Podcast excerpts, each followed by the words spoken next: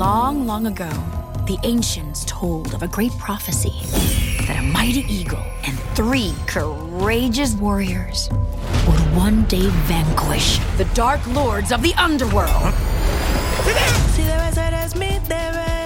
I am Princess Maya, Teca Eagle Warrior.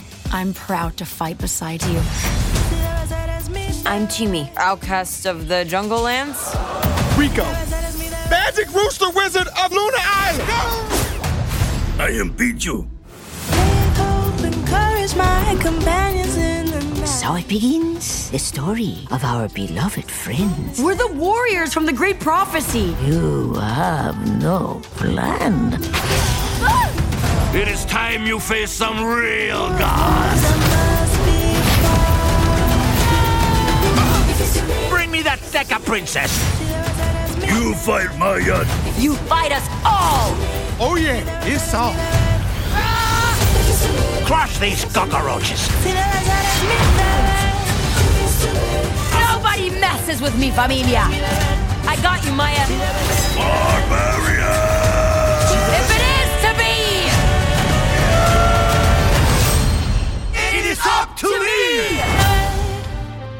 Describing his upcoming Netflix animated series, Maya and the Three, as a love letter to Mexican culture and something to honor the warrior women in his life. Creator and director Jorge Gutierrez joins us for this episode of Behind the Screen. A writer, director, producer, and animator. His credits also include 2014 animated feature The Book of Life and 2008 short series El Tigre. Maya and the Three is an epic fantasy series that follows warrior princess Maya, voiced by Zoe Saldana, who embarks on a journey to save humanity from vengeful gods. The ensemble cast also includes the voices of Diego Luna, Gabriel Iglesias, and the legendary Rita Moreno. I'm Carolyn Giardina. Welcome to the Hollywood Reporters Behind the Screen.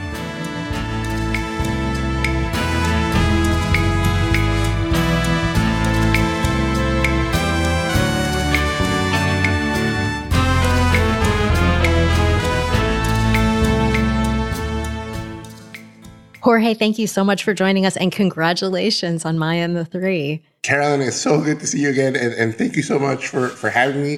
As you can tell, I'm super excited. I'm so glad we finally get to talk about it. Right? I mean, as we were just saying before this, I've been working on this thing for three years, so getting to talk to people who've just watched the whole thing is kind of a magical time for me. Well, to get started, when you did your panel at Annecy, you described it as a hyper love letter to Mexican culture. Tell us about the idea for the story. So the, the big inspiration uh, was, you know, been lucky enough having done El Tigre and, and the Book of Life. And as you know, I adore where I'm from and I adore Mexican culture and I adore sort of the buffet of delicious food that's been served uh, to me. And I always looked at Mesoamerica and the Aztecs and the Mayans uh, as something that was very, very inspiring, but very also intimidating because of the history of it. And it's all over popular culture in, in Mexico and in Mexican American uh, culture. And you see these images of Aztec warriors and Mayan princesses, and you see you see all this stuff everywhere, in tattoos and and then lowriders. And I said, all right, I think it's time for me to really go there. And as a kid, uh, I grew up in Mexico City, and I would go. I, w- I got taken by school to the uh, National Museum of Anthropology in Mexico City, which is freaking insane. It's just incredible, this museum. And at that time already, I was obsessed with comics and, and you know, animated movies and, and TV shows about fantasy, about dragons and wizards and knights. And then I remember going to the museum and hearing the people talk about these are these warriors and these are these gods that, you know, came down. And then these are like, I started hearing that stuff and going, holy cow we have that. We've had that. All the stuff I love, we have it. I just never get to see it anywhere. Uh, and I remember going home and telling my dad all about it, and he got really excited. And that's kind of when I fell in love with this mythology and this lore. As I got older and I got to make a bunch of stuff, I would always reference it. Uh, for, but for Maya, it was the first time I said, I want to make something about a warrior princess. In all the folk tales I read, in all the mythology I read, women tend to be the object of desire or the you know the, the evil witch they're never the heroes Uh, and I looked around and I realized a lot of my work, the main characters have been male, and I have to change. So I, I, I said I'm going to write a love letter to you know the three warrior women in my life: my wife, my sister, and my mother, and everything they've gone through. I'm going to try to put it in this. Uh, and I've had this idea since Book of Life. It's just been sort of cooking and cooking and cooking. And I kept going, this is too, too big for a movie. And this is not right for a TV show. And so when this magical moment in, in streaming happened a few years ago, you know, to 2018, I got asked, pitch us something you don't think you can get made anywhere, right? I don't think I don't think I'll ever get asked that question again by Netflix. Uh, I think it was a different time. But uh, when they said that, it just came out of me. You know, that the tombs, the tombs of my ancestors all over Mexico started shaking with joy. Uh, and, and that's how Maya happened. And tell us about just working with Netflix because it sounds like they gave you a lot of creative freedom to tell your story. You know, I, working with Netflix has been an incredible experience. I have, you know, I've been around uh, and I've worked at a lot of studios. What made working with Netflix different for me was that they they did not have a legacy. It wasn't like there were these giant franchises that we had to uh, live up to or to some extent extend. And there was no consumer products and theme parks and all these other things that your movie or show had to fit into. So that was very different. Uh, the other unique thing was a lot of the creators and directors that were brought in, we were all a healthy mix of veterans and up and comers. So it was incredibly inspiring to be among that group. Uh, I, looking back, I think we were trusted, but also there was so much stuff going on. I don't think they had time to looking into what every everybody was doing. Uh, I hope I don't get in trouble for saying that, but there was just a lot of stuff happening, uh, and I and I've always believed, you know, in the history of animation, a lot of the great things happen when no one's looking, right? SpongeBob and you know the Iron Giant, all these beautiful movies and TV shows have happened when there was a bigger fire and uh, and the Eye of Sauron wasn't looking in that direction. Uh, and I think with Maya, we we got really lucky. We got a ton of creative support, a ton of trust, and more than anything, we pitched something that had never been done, and they went for it. So it was on us to prove it. And that was the thing I loved about Netflix. They said, if you make something terrible, it's on you. If you make something great, congratulations, it's on you. Well, let's talk about this story. Maya is such a, you know, strong, you know, well-developed character. And then along her journey, uh, we have the three, the warriors and friends that she makes along the way. Was the Wizard of Oz something in the back of your mind when you were telling this? Absolutely. I'm, I'm glad you picked up on it because it's definitely the Wizard of Oz uh, influence. Uh, you know, Maya uh, obviously is Dorothy, Chappa is Toto, and then the three are basically, you know, the the lion, the Tin Man, and the uh, and the Scarecrow. Although there, you know, some gender changes in there. Uh, For our listeners, w- would you describe each of the three characters there? Uh, so the the three uh, represent, to some extent, different ideas uh, about being a teenager and and sort of coming to terms with what that means and growing up. Uh, so Maya is, you know, obviously very much inspired by my wife. I, we met when we were teenagers, and I met this really rebellious girl that I, you know, still deeply, madly in love with, and she was so feisty. And I, you know, uh, one of one of our first dates, I dared her, I dared her to uh, to punch me in the face, right as a dare. and before I would could finish saying that, my nose was bleeding. she punched me so hard, and as the blood like went into my mouth, I I literally went. I'm gonna marry this girl. She's amazing. So that's that's basically Maya, this this very rebellious teen.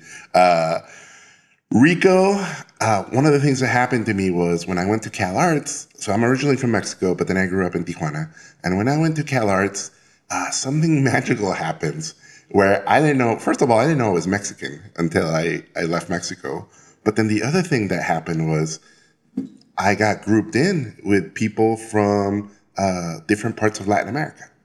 And I had had very little interaction with people from other parts uh, of the continent. So for the first time, uh, because of the Spanish, I was hanging out with people from Puerto Rico and people from Peru and people from Argentina and people from Brazil. Uh, again, we were paired because you guys were the Latin Americans, and it just sort of naturally gravitated. So that was the inspiration for the three. It was me meeting people from all of Latin America, uh, and then going to festivals all over Latin America and seeing how amazing everybody is at representing where they're from. And so originally Maya was going to take place in a very sort of uh, just Mesoamerica. But then I said, no, that, that hasn't been my life experience. I met people from everywhere. So we opened it up. Uh, and so, you know, Rico is from Luna Island, which is kind of inspired by modern Caribbean culture. Uh, and then Picchu is from south, south, south, uh, you know, pretty much Peru, uh, going all the way and, and, getting some Incan influence into the series. So that that was kind of the idea. Uh, Chimi's very much inspired by Mayan culture, and of course, uh, Maya and the Tecas very much are the Aztecs, right? Teca, Azteca. I also love the uh, the saying that she uses throughout the series. If it is to be, it's up to me. Tell us about that beam. Uh, so you know, I'm kind of a I'm kind of old fashioned that way in that uh, I write the theme of whatever my project is. Uh, so, for example, Book of Life was uh, always play from the heart. Like literally, it's in the show. It's in right. the guitar. It's in the thing. Uh, for Maya, it was if it is to be, then it's up to me. And again, that was the guiding sort of philosophy and this idea that this is a magical world and there's all these armies and creatures and gods and but it comes down to a single person and a single choice. And if everybody makes that choice, then you can make that difference. So that became sort of the unifying theme of all of them. Uh, and early in the show, when she says it, she doesn't really know what it means. And then at the end, she figures out what it really means. You selected Zoe Saldana to voice Maya. How, how did you select Zoe, and uh, what do you feel that she brought to the character? So, Zoe. I mean, uh, I, I, talk about this a little bit in the art of book. So, what happened with Zoe was I adored, adored working with her on Book of Life, and we really sort of connected, and and it was just a great experience. So, at the premiere, Zoe uh, was pregnant. And I remember telling her, Zoe, I have this thing about a warrior princess, and you have to play her. This is at the Book of Life premiere.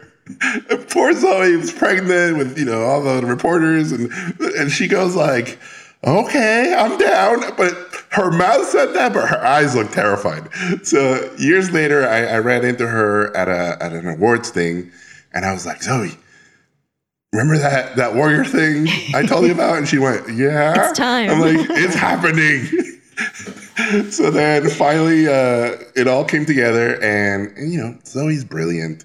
And when we recorded, we would laugh. And there's moments in the show where Maya's crying, and, and Zoe's a, she knows this is not on camera, and Zoe cries. So it's it's it's it's quite the experience uh, to work with someone uh, with her her resume, right? Like I'm a film nerd and a film lover, so it's hard for me to grasp like the directors that she's worked with. so I'm always I always try not to think about that stuff. Uh, but yeah, Zoe was the heart and soul of of the series, and I really believe she. I mean, a lot of it we improvised, a lot of it we changed, and a lot of it was her gut. I would go, all right, Zoe, here's the moment. What do you think? You think this is the way to do it? Or is there a better way to do this? And she'd go, all right, let me give you what you wrote, but let me try other stuff and let's, let's play. And that's always the best when you, when you do that. I also, I'm a big lover of mistakes, uh, and in, in imperfections, uh, in the voice performances, because I think that's how we talk in real life. And I really don't like an animation when all the voices are so perfect and everybody talks like a robot. So Zoe's especially good at adding those sort of human human touches and, and little slips and swallowing words or stuttering a little bit. All that stuff to me adds so much texture. Uh, and I, I, I, think her performance in my eyes is, is, amazing. She's great. Let's talk about some of the other cast members. Um, you, how did you get the legendary Rita Moreno? All right, so I've been a, a, Rita Moreno fan my whole life. Uh, you know, West Side Story is one of my favorite movies. Yes. And I, I, I of course, uh, you know, living legend. And I remember, uh, I, I just you know, her character is basically the god of the gods. Uh, and I remember uh, when I said, oh, well, I'd love to get Rita Moreno, I was basically told, there's no way she's going to do this. Uh, and sure enough, she said yes. So at the first record, I remember her, we were finding the voice, and she goes, So hold on. You're telling me the god of the gods is a Puerto Rican woman? I said, Yeah. And she goes, I love this thing. so it was it was a joy. It was a joy to work with her, and and you know she's as great as everybody say, says she is, and then some. So you also have Diego Luna who plays Zatz the Bat Prince. Yeah, uh, working working with Diego Luna uh, as as Zatz, uh, sort of the potential love interest to Maya was awesome because I got to reunite uh, Zoe and Diego uh, from Book of Life, Book right? Of they Life. were they were Manolo and Maria, but also from Spielberg's The Terminal. Uh, they have a love story in that one. So this is the, the third cinematic universe uh, love story between those two. Uh, and yeah, working with Diego was was a fantastic experience. I've I've known Diego since Book of Life, and we kind of hit it off. And it wasn't looking good uh, as far as getting him because of Star Wars, but he made it work. His his uh, he he really not only you know Diego's a brilliant artist, but he's also a brilliant director. Uh, so he he really sort of got in there, and we talked about all the what you know. He Zatz is basically a spaghetti western character, so we kept saying the less he says, the more it'll mean. So we we, we he's a really cool character. Uh, you know, I got to work with other other amazing, amazing actors that I super adore. Uh, Danny Trejo and Cheech Marin, and then of course I got to work with uh, Rosie Perez, who's someone I, have always wanted to work with. I've always loved her her work, uh, and then I got to work with. Uh, you know, I, I'm I'm a big hip hop fan, especially uh, I was a teenager in the '90s. So two of my dreams came true. I got to work with Queen Latifah. Uh, and I get to I got to work with uh, Wyclef Jean from the Fugees, uh, so that that was also kind of a, a, dream come true. And then for the villain, uh, Lord Mictlan, you know, the God of the, War. This is the God of my my fantasy version of the God of War. It had to be someone huge, and the easy play for him would have been just an evil, you know, monster voice. But I got really into this idea that you know, war is very seductive. People get seduced into these conflicts. Uh, and I remembered Alfred Molina and, uh, and Salma Hayek's, uh, Frida. I, I, I, that, you know, that he's a, he's a monster in that movie, but he's very charming and very, very seductive and very charismatic. So I, I remember at the first record with, with Alfred, uh, you know, I think he assumed I loved him because of Spider-Man 2. And of course, he's brilliant in Spider-Man 2. But I just raved to him about his Diego Rivera performance. You know, as a Mexican, I was like, who who who dares play Diego Rivera? And then after seeing that performance, I was blown away. So he he was super happy. Uh, that that that specific character is the reason why uh, you know a Mexican kid like me or Mexican old old kid like me adores him. And you wrote that character inspired by the Aztec god of death, isn't that right?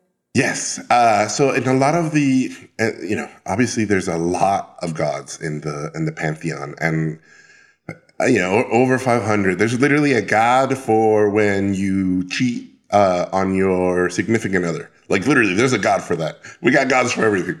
Uh, and so going through the pantheon, I really went, all right, well, what? You know, this is a fantasy version. So which ones do I want to highlight? What will they all mean? What are the what do they represent in our story? So obviously, death and war had to be married.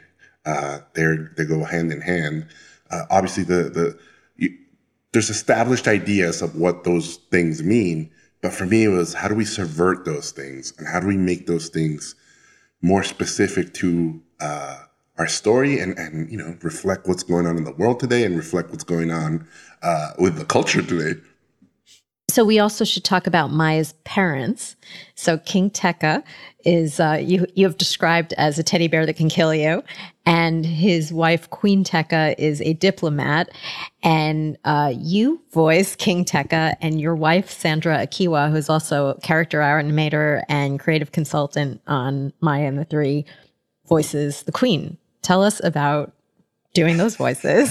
so that, that, you know that was quite the experience. Uh, early on in my career, I would always write from the point of view of the kids, and now that I'm a father, I found myself not only writing as a as a parent, but also agreeing with my parents uh, about a lot of the things uh, that they used to say to me that I hated as a teenager. So it was it was a role reversal, and then uh, this is such a big giant character. I mean, he he's kind of a mix of how my wife describes me to people or the voice she does when she's imitating me. Uh, so that's kind of where that dad came from. Uh, and also there's this idea, uh, and, and, you know, especially in, in, in, the, the perceived version of, of, of Mexican men in media, uh, that they can't be tender and ferocious, right? It's one or the other. So I really wanted to add those, those layers to him. Uh, and then the queen, Queen Teca, uh, Sandra, my wife, designed her. Uh, and you know, it's a beautiful, beautiful design with, with the, the deer horns sort of implying she's from the north. All these beautiful, beautiful references. Uh, uh, she's from, her family's from Michoacan. So there's a lot of references to her family. And early on, I wanted her to be the voice. And she, when she saw the cast, she was like, oh, hell's no, I'm not doing the voice. I'm not going to act with all these brilliant people. So I said, no, no, no. Here's what we'll do. You'll do scratch. And then as you, you know, because we need to keep going. So you just do the scratch. And then eventually, you know, I'll replace you with a, with a, with a famous actress. And so I had to trick her. I had to trick her. It was like uh, Mr. T in the A team uh, to get him on the plane she did this brilliant performance and we started animating. And then at some point she went, wait a second, you're not replacing me. And she figured it out. And, and, you know, of course we love each other and we are very respectful of each other. But when we tested the show, because they, they tested it early, uh, they asked everybody what they thought of, of the of the queen, and people loved it. And that was kind of my proof to her. I'm like, look, people who don't know you, who don't know any of the names, who just watch this, love this character. You designed her. I basically wrote her for you and you acted in it. Just, just let the love happen. And she begrudgingly said, oh, okay. But I don't think I can get her again. I think he's on to me. Did you record together? Because I mean, the, the chemistry is so obvious when you see the two of them talking. Yeah, we we uh, we recorded together, and then you know a lot of those arguments and the way they interact. That's basically us in real life dealing with our son. And so, literal arguments we would have, I would put him in the thing, and she'd get so angry. And now, even in fights, she's like, "You're gonna use this somewhere." I'm like, "Well, it's my it's my job. I have to." Generally speaking, did you record the characters individually or together? It was mostly individually because uh, everybody's schedule was so crazy. Uh, but we did get to do some, some basically just me and her were the only times where we recorded together. Once COVID hit, then it was really impossible to do that stuff. Was a lot of the voice work done during COVID? Yeah, I would say uh, a big chunk was done during COVID, and early on, that was our biggest concern, right? How how how are we going to get people? You know, Netflix would send kits to people's houses to record but you can't really do that with a lot of people and and people were getting sort of bad recordings. Like the performances are great but the the recordings were bad. So there was a lot of figuring stuff out. We got really really lucky uh, in that a lot of our actors had either were basically they figured out how to make it work and we figured out how to make it work but we got to the point where we were animating shots uh, that were scratch, that were wide shots, and then we were just holding the close-ups until we got the real voices. Like it got really crazy. But I mean, it's nothing. It's nothing compared to what other people were dealing with. So I think COVID just proved animation is built for remote. Like we can, we've always worked with people from all over the world in different places, and this just made it to some extent. It made it easier. You started to talk about the design of uh, Queen Teca, but um, let's talk about the character design a bit. Would you describe Maya? All right, so the character designs on, on my uh, my wife Sandra Equihua and I are the character designers. Usually, she designs all the female characters, and then I design all the male characters. So, uh, and we tend to uh, collaborate on some and getting these crazy fights. So, for example, Maya was a big collaboration between the both of us, and we really wanted to stay away from uh, when we did the research these sort of idealized, super skinny, anglicized, uh, you know, half naked Mayan and Aztec princesses that you see in calendars and all this stuff. So we really wanted to sort of go away from that and go with what Sandra looked like as a teenager. And she was, you know, she cut her hair as a as a sort of a rebellious thing to to to society and to her parents at that time. Uh, and then she she was a she was a tough girl. So we we wanted to make her stocky. We wanted to make her legs chunky. Like this is a character that when you look at her, you're like, oh boy, I you know I better be careful because she she might do something to me. So that was sort of the inspiration. And then everything in her design is not symmetrical. So one side of her hair is longer than the other. Her paint uh, on her arms is uh, is basically doesn't match. Her skirt is sideways. The idea was that she was unbalanced.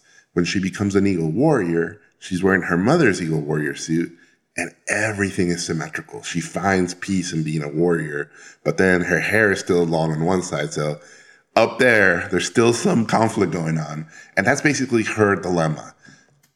They want me to be a diplomat. I'm going to be a warrior. And then the theme of the show is you can be both. You can be anything. You don't have to pick one or the other.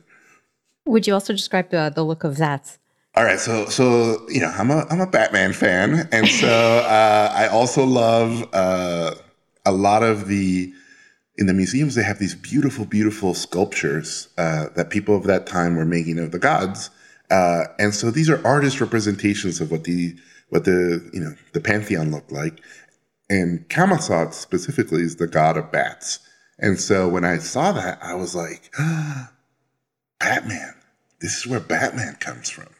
And so I went literally I went back to the source uh, and I, I designed Zatz to look like a vampire, uh, a, a, sexy vampire prince, uh, very much inspired by those Camazotz sculptures. And at the same time, I wanted to sell this idea that, you know, Mexico is about two cultures coming together, right? The Spanish and, and, and, and the Aztecs uh, and Mayans who were there. And so this idea of a dark skinned girl with a pale guy uh, literally joining to create this new world that was sort of the implication between those two. And um, do you want to also describe the look of the Jaguar brothers? These are Maya's brothers, which uh, I think you've described as loosely your uh, Ninja Turtles. yeah. So in in the in the sort of in the popular culture, uh, usually you see the Aztec eagle warriors, but then you also see the Aztec uh, jaguar warriors, and you know they have very very beautiful outfits. So for for this thing, I said, ah, this is my opportunity. Uh, I've always wanted to work with Gael Garcia Bernal, who uh, who ended up voicing them in, in English and in Spanish.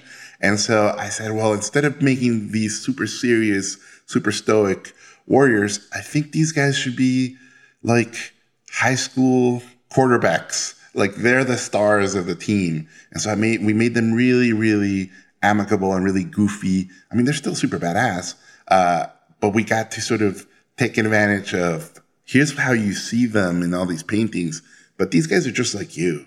And then the other thing was, like you said, I'm a big Ninja Turtles fan, so I got to do my Mesoamerican Ninja Turtles uh, version of, of Three Brothers. Jorge, do you want to pick one other character that you want to talk about? I'd love to uh, to pick uh, Lady Micte. So Lady Micte is played by uh, Kate del Castillo uh, in English and in Spanish. And Lady Micte, I can't say who she is uh, uh, too much about her, but she is a goddess of death, not the goddess of death, because there was a lot of goddesses of death. Uh, and she's kind of a mysterious character early on. And she, you, you kind of, obviously, you kind of don't like her for a while. But she, having done Book of Life, having done La Muerte, we took it upon ourselves to go, all right, well, that's the representation of death in that time period in Mexico. Now we're going back. We're going way back, right? To the root, literally the roots of, of Day of the Dead and the roots of this iconography with skulls. And so it was a very complicated character for us. And then knowing her arc, how she starts basically as a statue and then slowly, slowly becomes human and slowly grows, grows a heart. Uh, that was also a big deal for us. But yeah, she, she's a, a design and a character that uh, I'm, I'm, I'm excited to see people dress up as her at Comic Con. So, how much research did you do for this? I can imagine it must have been an awful lot. Well, you know, the, definitely a lot of research, but a lot of the research was looking into things and reading about it. I mean, I watch a lot of documentaries uh, and realizing I don't want to do a documentary. I don't want to do a super specific. This is this God and this is this. Uh, you know, this culture. I didn't. I what I started to realize was there. The history is so complicated, and there's different schools as to what happened and who it happened to. And obviously there's the Spanish version of everything that happened. There's the, you know, there's different schools of thought in just in Mexico of what happened. And then of course in Central America and El Salvador and Guatemala, like everybody has their version of it and they don't always agree. And unfortunately, the, uh, the Spanish burnt a lot of the codices, all the, the books of, of history. So there's not that much stuff left. So it's a lot of interpreting. And so what I what I realized was what I want to do is what my heroes have done. Right. So I'm a big art lover. And I started to look at, wow, look at how Diego Rivera interpreted that era. Look at how Siqueiros, look at how, you know, my favorite one is Jorge Gonzalez Camarena. You know, how, look at how Frida Kahlo interpreted this time period. And I said, that's what I need to do. As a, as a filmmaker and as an artist, this is now my interpretation. So just like Book of Life was my version of, of Day of the Dead, this needs to be my fantasy version of this time period. And I think that's what freed me. And that's what allowed the humor to happen. And I think that's what allowed it to become what it became. Because early on, it was very serious. And even I went, I don't want to do this. This is this is like a history lesson, and that's not what this should be. You talked about the inspirations for the different lands earlier, but let's talk about production design. Would you elaborate on Teca? A- absolutely. Uh, so our production designer was Paul Sullivan from the Book of Life, and then our art director was Gerald De Jesus, who was my Emmy-winning uh, art director on El Tigre. So I got to I got to bring those guys together. Uh, and the the Kingdom of Teca, which is where Maya is from, is very much inspired by the Aztecs. Uh, and there's two specific cities we referenced, Tenochtitlan and Teotihuacan. And again, these were places that I was taken to as a kid, and they look like ruins, right? It's like ancient, ancient places.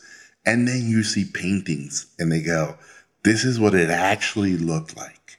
And it's full of life, and it's full of people, and it's full of color. And so I, when we started designing Teca, I said, that's what I want. I want to show this fantasy version that as a kid, we're only told about but we never get to see and we never get to experience. So that was the idea for Teca. The whole world for this um, this series is just so vibrant and colorful. When going into it, what was your initial idea? Uh, well, you know, one of the things that happened to me was uh, I was very lucky, and my parents, uh, whenever we had money, they basically we traveled. Uh, my dad kept saying, uh, "The best investment are experiences." So whenever we have money, we're going to travel. That's a great quote. right? Uh, yeah. I mean, you know, it's very Mexican, but he'll, he would say, the one thing no one can steal from you is experiences. So that's what we'll do. Uh, and so I got to go to Machu Picchu uh, when I was 17 or 18 and going up the, the trolley and walking literally into, into, it seemed like we went in a time machine and I got to see what the world would be like a thousand years ago, and it felt like I was in the clouds. So that that was those feelings of going. These cultures are so ancient and they're so part of us. That's kind of what I wanted to to make the the audience feel like, especially in Latin America, to go, hey, I know you. Everybody loves anime, and I know everybody loves uh, Hollywood movies, but holy cow, you guys should look inside. Look at where we come from. We literally have the the blood of warriors in us. So, in general, Jorge, tell us about creating the animation. Uh, so we were very, very lucky. We got paired up uh, with a brilliant, brilliant artist, uh, artisan, and production heaven uh, studio called Tangent Animation in Toronto and Vancouver. And they are you they used a software called Blender, which is an open source software. And because of that software, because of the way they work, we got to work with uh, talent from all, literally all over the world. Uh, Mexicans, Brazilians, Israelis, Russians, like it was like the UN over there. It was amazing. Uh, and, and of course, uh, they had never done three movies in a row. I'd never done three movies in a row. No one had done three movies in a row. So we were figuring out how to do it all at once. Uh, and I still, you know, I still believe that not knowing is what allowed it to happen. I think if any of us would have known what what we were getting ourselves into, maybe we wouldn't have done it. Uh, but it was a brilliant, brilliant experience. Uh, I got to work with, you know, my some of my favorite artists and, and people in the universe. Unfortunately, that studio is no longer uh, alive. Uh, you know, other stuff happened after we finished Maya, and that studio has uh, has disappeared. Thankfully, uh, all these brilliant artists found jobs immediately because there's a ton of work in Canada. but I'm but I'm you know I'm genuinely sad that I I wanted to make my next movie with those guys, and now they're not together. The, the animation and I guess the music as well was was all done remotely. Yeah, the music for for Maya and the Three, uh, I got to work with you know two time Oscar winning uh, Gustavo Santaolalla and Tim Davies, who uh, both of them did the music for the Book of Life. So again, uh, I got I got the band back together. Literally, we got to record with an orchestra. Uh, you know, I'm a big Ennio Morricone fan, so I got to get all my choirs in there, and uh, and then also as a as a lover of Latin alternative music, I got to put some Mexican ska in this thing. I got to put some norteño accordion music in there. Like I got to put music from all these things that uh, people don't usually think of when they think of Mesoamerica. And I remember talking to to Gustavo and saying, imagine what people in the world when they watched, you know, a fistful of dollars and they heard an electric guitar for the first time, right? They heard Ennio Morricone for the first time. Like they must have gone, "What the? What is this?" That's what we wanted to do. We wanted to, all right, you're in the past, but the music is of today. And do you want to talk about the sound as well? So I I got really really lucky. Uh, Scott Gershin, who who did all the sound design for the Book of Life, uh, not only agreed to to be the designer of this thing, but he also agreed to be the mixer. Uh, and I, I, again, I think it's because of COVID. We got lucky. Uh, people were were uh, they had a lot more time in their hands than usual, so it was a dream come true to get to work with Scott again. And the movie, the you know, the series sounds like they don't. It doesn't sound like a movie. It sounds like giant, big, expensive, glorious movies. Uh, and Scott was brilliant, and we did a ton of stuff uh, that usually you never get to do with a TV show. So this this looks like a movie and it sounds like a movie, and hopefully it hits like a movie. What are your feelings on where you see animation heading, the business of animation heading? Oh man, I think if anything, uh, we're in a we're entering a crazy period because there's too many projects and there's not enough service studios uh, all over the world. And so what's going to happen is a lot of boutiques and a lot of first time studios they're going to get a shot and it's there for the taking. And then a lot of the dinosaur older studios, uh, they're to be looking at their budgets and they're to be going, wait a second, how much did that movie cost in that place? How much are the tax breaks in this other place? And, you know, you're starting to see it. Disney opening a studio in Canada, uh, you know, which it had done before. It's still going back. Uh, it's got to be because of the tax breaks. So I definitely think that is happening. The thing that I think I find very positive is this idea that you had to move, you know, especially if you were a foreigner like me, that you had to move to the US and uproot your family.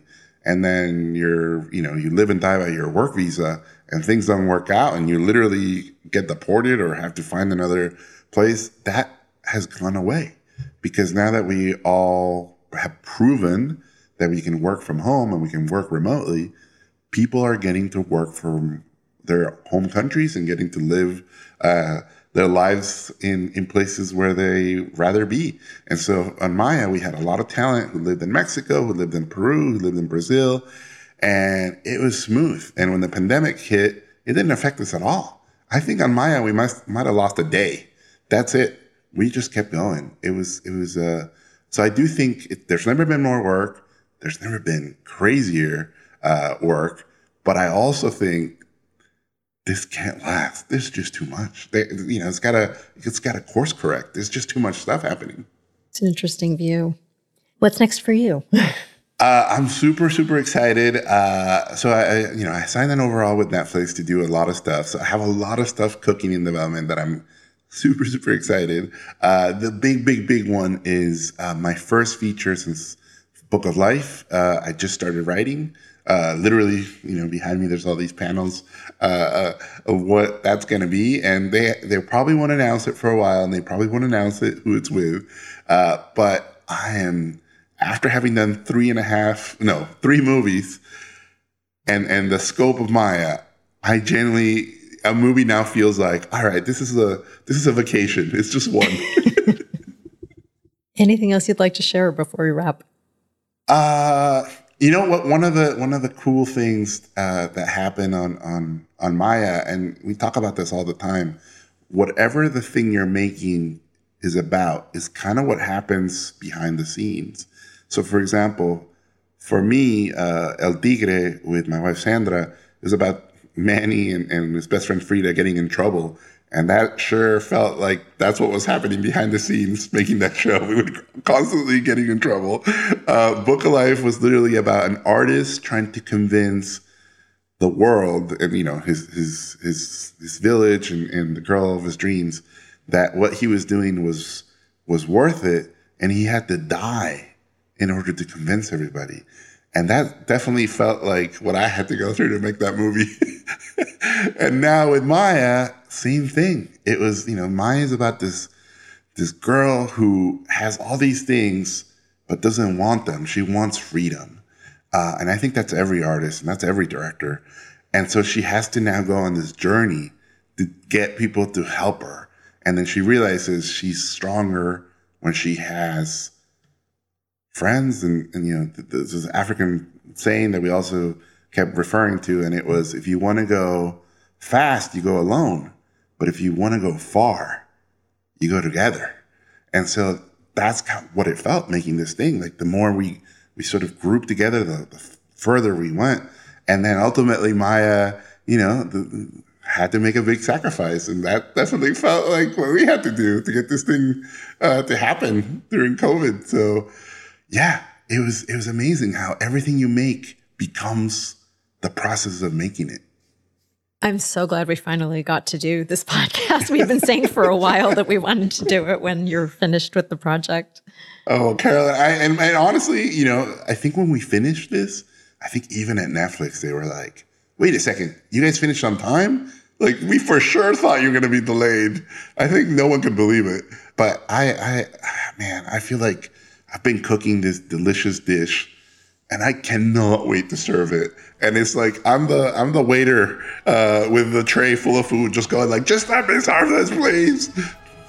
Well, congratulations and thank you so much for talking to us about it. Oh, thank you, Carolyn. It's so great to see you.